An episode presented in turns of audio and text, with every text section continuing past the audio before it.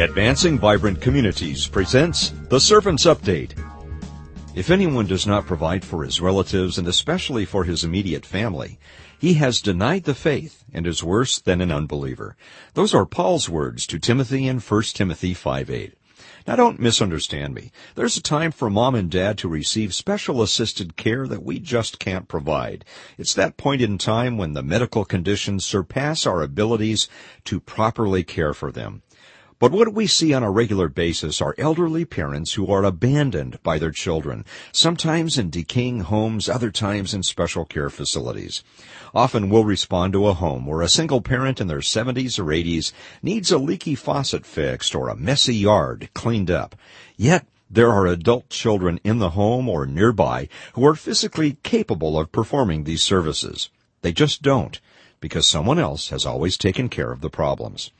Well, Paul also says if a widow has children or grandchildren, these should learn first of all to put their religion into practice by caring for their own family and so repaying their parents and grandparents, for this is pleasing to God. That's in 1 Timothy 5 4. Friends, let's do everything we can to please our Heavenly Father by taking care of the needs of our earthly fathers and mothers. With the Servants Update, I'm Mike Douglas.